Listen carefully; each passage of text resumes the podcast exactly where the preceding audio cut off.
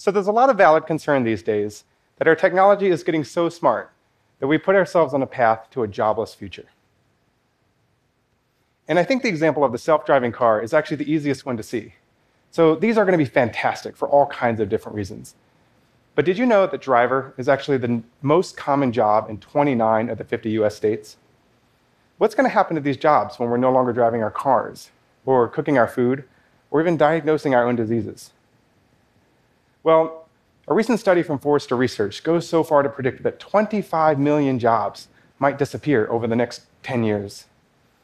To put that in perspective, that's three times as many jobs lost in the aftermath of the financial crisis. And it's not just blue collar jobs that are at risk. On Wall Street and across Silicon Valley, we are seeing tremendous gains in the quality of analysis and decision making because of machine learning. So even the smartest, highest paid people will be affected by this change. What's clear is that no matter what your job is, at least some, if not all, of your work is going to be done by a robot or software in the next few years. And that's exactly why people like Mark Zuckerberg and Bill Gates are talking about the need for government funded minimum income levels. But if our politicians can't agree on things like healthcare or even school lunches, I just don't see a path where they'll find consensus on something as big and as expensive as universal basic life income. Instead, I think the response needs to be led by us in industry. We have to recognize the change that's ahead of us and start to design the new kinds of jobs that will still be relevant in an age of robotics. The good news is that we have faced down and recovered two mass extinctions of jobs before. From 1870 to 1970, the percent of American workers based on farms fell by 90%. And then again, from 1950 to 2010, the percent of Americans working in factories fell by 75%. The challenge we face this time, however, is one of time. We had 100 years to move from farms to factories, and then 60 years to fully build out a service economy. The rate of change today suggests that we may only have 10 or 15 years to adjust, and if we don't react fast enough, that means by the time today's elementary school students are, are college age, we could be living in a world that's robotic, largely unemployed, and stuck in kind of an ungreat depression. But I don't think it has to be this way. You see, I work in innovation, and part of my job is to shape how large companies apply new technologies. Certainly, some of these technologies are even specifically designed to replace human workers. But I believe that if we start taking steps right now to change the nature of work, we can not only create environments where people love coming to work, but also generate the innovation that we need to replace the millions of jobs that will be lost to technology. I believe that the key to preventing our jobless future is to rediscover what makes us human and to create a new generation of human centered jobs that allow us to unlock the hidden talents and passions that we carry with us every day. But first, I think it's important to recognize that we brought this problem on ourselves. And it's not just because, you know, we are the ones building the robots. But even though most jobs left the factory decades ago, we still hold on to this factory mindset of standardization and deskilling. We still define jobs around procedural tasks and then pay people for the number of hours that they perform these tasks. We've created narrow job definitions like cashier, loan processor, or taxi driver, and then asked people to form entire careers around these singular tasks. These choices have left us with actually two dangerous side effects. The first is, that these narrowly defined jobs will be the first to be displaced by robots, because single task robots are just the easiest kinds to build. But second, we have accidentally made it so that millions of workers around the world have unbelievably boring working lives. Let's take the example of a call center agent. Over the last few decades, we brag about lower operating costs because we've taken most of the need for brain power out of the person and put it into the system. For most of their day, they click on screens, they read scripts. They act more like machines than humans.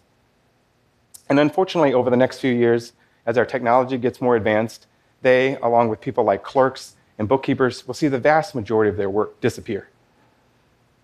To counteract this, we have to start creating new jobs that are less centered on the tasks that a person does and more focused on the skills that a person brings to work. For example, robots are great at repetitive and constrained work, but human beings have an amazing ability to bring together capability with creativity when faced with problems that we've never seen before. It's when every day brings a little bit of a surprise that we have designed work for humans, and not for robots. Our entrepreneurs and engineers already live in this world, but so do our nurses and our plumbers and our therapists. You know, it's the nature of too many companies and too many organizations to just ask people to come to work and do your job. But if your work is better done by a robot or your decisions better made by an AI, what are you supposed to be doing? Well, I think for the manager, we need to realistically think about the tasks that will be disappearing over the next few years and start planning for more meaningful, more valuable work that should replace it. We need to create environments where both human beings and robots thrive. I say, let's give more work to the robots, and let's start with the work that we absolutely hate doing. Here, robot, process this painfully idiotic report. and move this box. Thank you. and for the human beings, we should follow the advice from Harry Davis at the University of Chicago. He says, we have to make it so that people don't leave too much of themselves in the trunk of their car.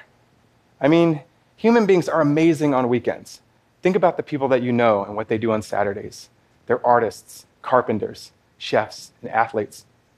But on Monday, they're back to being junior HR specialist, systems analyst three. you know, these narrow job titles not only sound boring, but they're actually a subtle encouragement for people to make narrow and boring job contributions. But I've seen firsthand that when you invite people to be more, they can amaze us with how much more they can be. A few years ago, I was working at a large bank that was trying to bring more innovation into its company culture. So my team and I designed a prototyping contest that in invited anyone to build anything that they wanted. We were actually trying to figure out whether or not the primary limiter to innovation was a lack of ideas or lack of talent. And it turns out it was neither one. It was an empowerment problem. And the results of the program were amazing. We started by inviting people to re envision what it is they could bring to a team. This contest was not only a chance to build anything that you wanted, but also be anything that you wanted. And when people were no longer limited by their day to day job titles, they felt free to bring all kinds of different skills and talents to the problems that they were trying to solve. We saw technology people being designers, marketing people being architects, and even finance people showing off their ability to write jokes.